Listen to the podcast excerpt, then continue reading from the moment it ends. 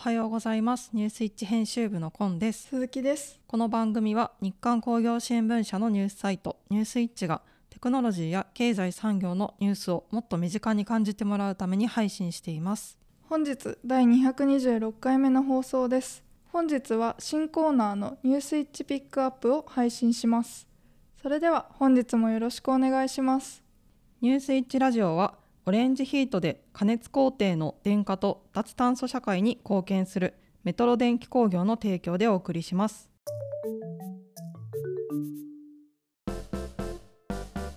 ニュースイッチピックアップ。本日は新企画として支社支局レポートをお届けしたいと思っております。弊社ですね、ほぼ全国に支社支局があるんですけれど、それぞれの地域のビジネス的な特徴だったり、最近ホットな話題だったり、あとはおすすめのグルメなど、いろいろと聞いていきたいなと思っております。で、ファクトリーズグッズで、いろいろな企業さんとお話ししている中で、地域特性っていろいろあるよねっていうことも出てきたので、ちょっと今回は、ファクトリーズグッズで一緒にやっている蓮見さんにもお手伝いいただいてお届けしたいと思っております。お願いします。はい、よろしくお願いします。蓮見です。本日なんですけれど、支社支局レポート岡山支局編をお届けします。はい、では岡山支局の村上さんをお呼びしたいと思います。よろしくお願いします。はい、岡山支局の村上と申します。よろしくお願いします。よろしくお願いします。はい、私は日刊工業新聞に2019年に入社しまして、2022年までかな、イベント事業部でいろいろと展示会の主催をしてたんですけれども、22年の春から地元岡山に帰ってきて、今精一杯頑張っているところです。よろしくお願いします。お願いします。村上さんはファクトリーズグッズの初期も一緒にやっていただいてて、今もアドバイザー的な感じだったり、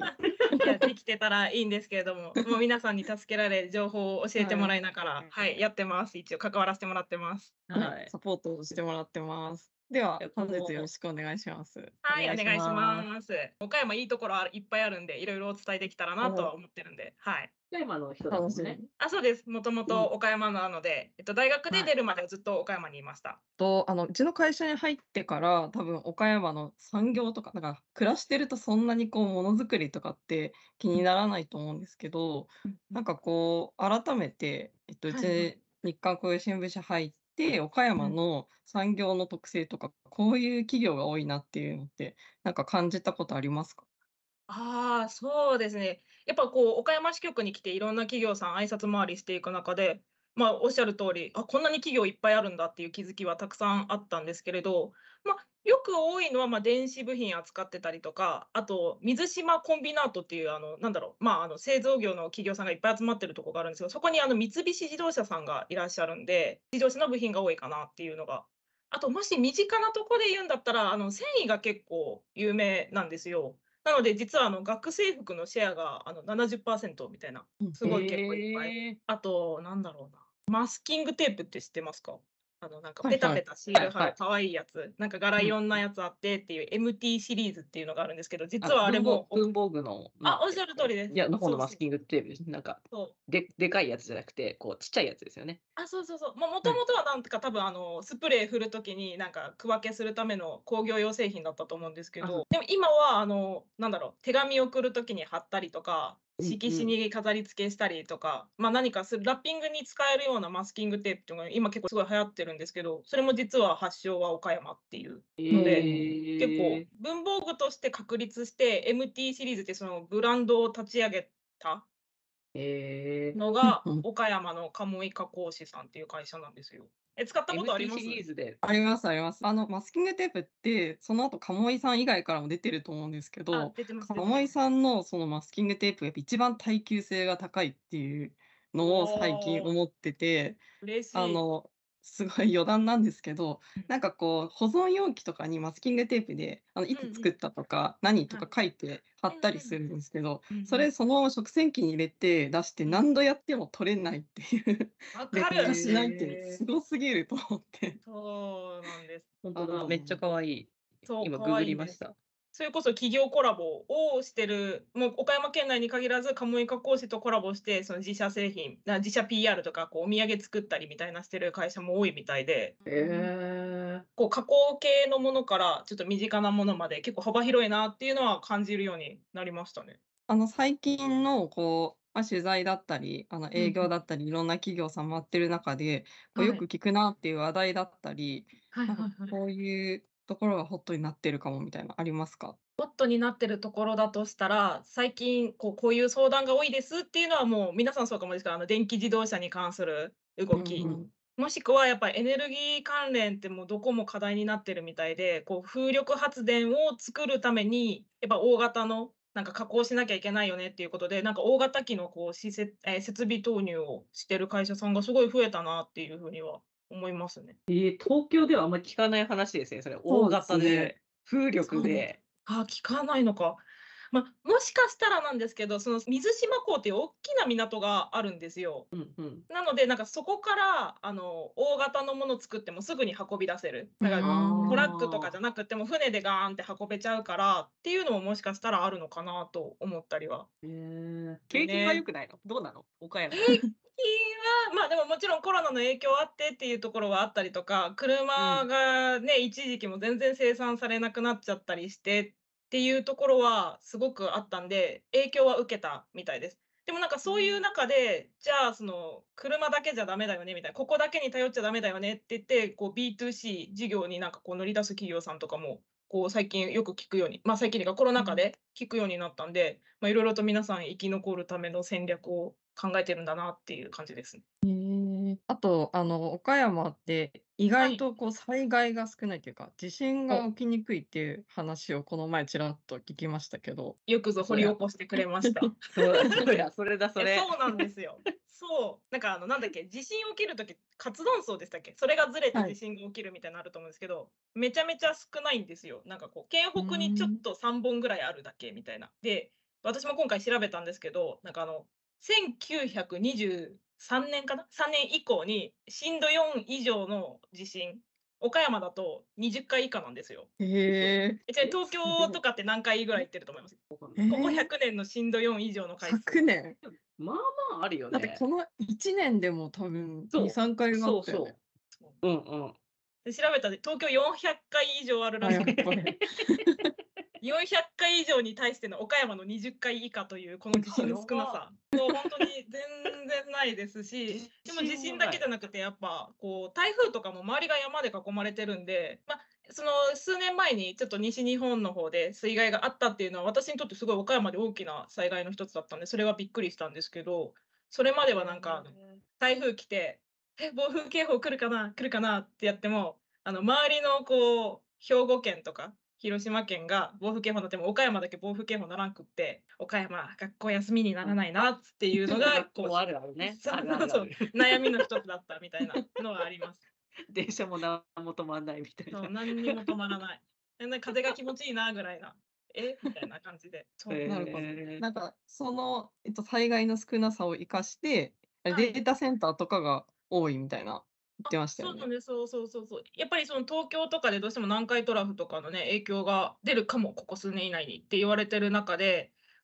仮にそっちで何かあったとしても、データ機能とかすぐに動ける機能を岡山に置いておこうって言って、結構移転とか企業誘致がすごい活発に行われてるらしくって。安定供給、何系が多いんですか？やっぱそのデータセンターと。データセンターも多いし、災害だからゆえではなくってっていうのもあるんですけど、交通の便もすごくいいんですよ。だからそういう意味での、アイリス大山っていう大きな会社さんあると思う。そこのなんか運送センターみたいな工場の一つを岡山に作ったりとか、結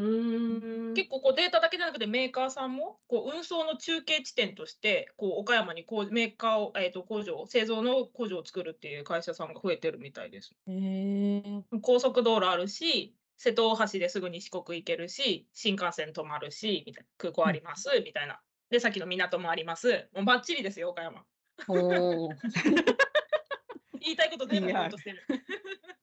その流れであれですけど、岡山、その盤石な岡山に首都移転の企みがあるというのをちょっと風の噂で聞いたんですけどそうなんですよね。その都市伝説は何なんですかそれ。いやでも都市伝説と言っていいのか分からないんですけどまあその首都移転計画、岡山首都移転計画というものがこう脈々とググると普通に出てきますよね。そう出てくるんですよね。こうちょっと他の他県の人に言うと「え何言ってんの?」とか「ちょっと宗教?」とかっていう言われちゃって、そんなことなくって結構しっかりと力入れてて、こうセミナーをやったりとか。はい、これなんか岡山首都移転ってやったら Google のあの予測ワードで「いつ?」っていうのが次に出てきたって。皆さんぜひ一回ググってみてほしい。岡山首都移転みたいな。やりすぎや。どこまでガチなんですか。どこまでガチって言われるとすごい難しいんですけれど、でもなんかこう岡山の企業のこう青年団体が集まってそれに関するセミナーを行ったりとかしてるんですよね。だからわりかしガチな人はガチ、なんかステッカー作ってたりとかするところもあったりするんで県とか市が本当にめちゃめちゃ力を入れてるかって言われるとちょっとそこは難しいところなんですけれど、でもやっぱ岡山県民に首都移転の話題振ったら多分あ言われてるよねみたいな感じにはなるかもしれないですね。全然ある。ちょっとこのステッカーちょっとゲットしといてください。今度次お会いできる時にはね渡せるようにしとかなきゃ、ね、よろしくお願いします。はい。さてそんな岡山ですが、私は取材とかで倉敷行ったことあるんですけど、なんか観光名所というとなんかやっぱそういうそこら辺の歴史的な景観のイメージなんですけど、あと美術館とか大原美術館とか。そうですね。はい。ね。なんかグルメだとどんな感じですか。シャインマスカット。そう、もうおっしゃる通り、すっごいベタなんですけど、果物王国って言われてて、もう今7月、桃が美味しくて美味しくて、で桃の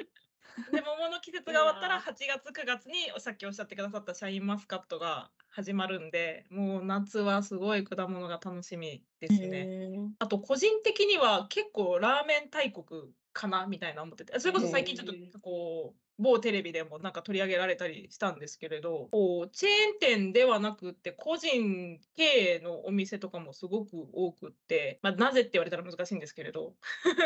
美味しいラーメンがいっぱいあるんで、ちょっと自前ベストラーメンを見つけるために岡山に皆さん来てほしいですね。何ラーメンとかある特徴はあるんですか。なんかスープとか麺の太さとか、個人経営っていう意味ではあんまりこう一つに絞られたものではないんですけれど、結構豚骨醤油、もしくは純粋な醤油とかが多いのと、あとその笠岡っていう地区があるんですけど、笠岡にはもう笠岡ラーメンっていうふうにちゃんと名前つけてるやつがあって、それは鶏ガラと醤油でチャーシューも鶏肉っていう結構こだわりのすごい。もう醤油がうまいです。なのでラーメン食べたくなったらラーメン食い倒れるために、はい、果物はちゃんと時期をチェックしてお越しいただければ。ってこと東京でこう何千円レベルで売られてるようなシャインマスカットが全然一房500円とかで手に入ってます。やばい。お待ちしてます。東京でなんかこう買った桃がなんか全然甘くないとかもうよくある。悲しい。ただの水分補給でしたみたいな。よくある。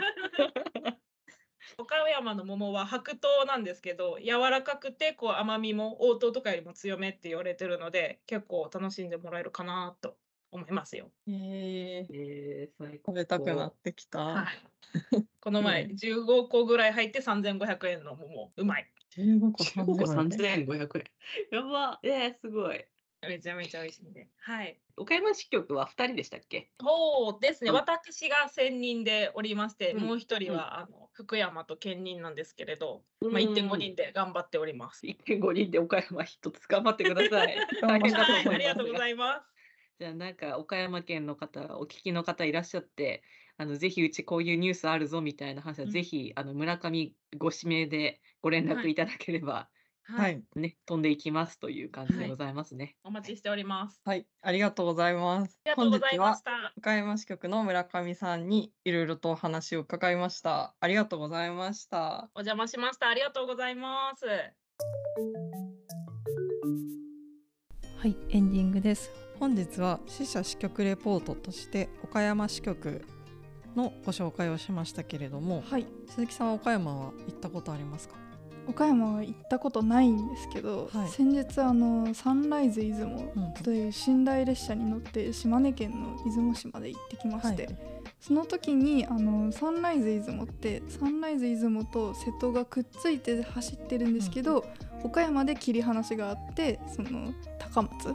に向かう方と出雲市に向かう方で分かれるんですけど、でそれで岡山を認識したみたいな感じででもちょっと多分私その時間グースか寝てたので記憶にはないんですけど、私はちょっと話しましたけど出張で倉敷の方とか行ったことあるんですけど、はい、大原美術館がめちゃくちゃ良くて、はい、収容されてる美術品も結構有名なの多いんですけど、はい、建物自体もすごく綺麗なのでぜひぜひ、まあ、お聞きの方もし行ったことない方いれば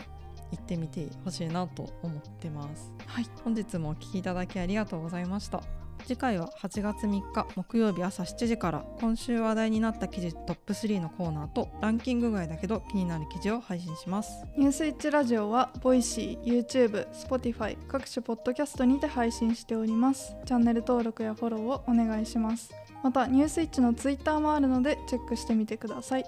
感想や聞いてみたい内容があればnewswitch@日刊.tech 宛て、懸命にニュースイッチラジオと記載の上お送りください。皆様からのお便りをお待ちしております。ニュースイッチラジオはオレンジヒートで加熱工程の電化と脱炭素社会に貢献するメトロ電機工業の提供でお送りしました。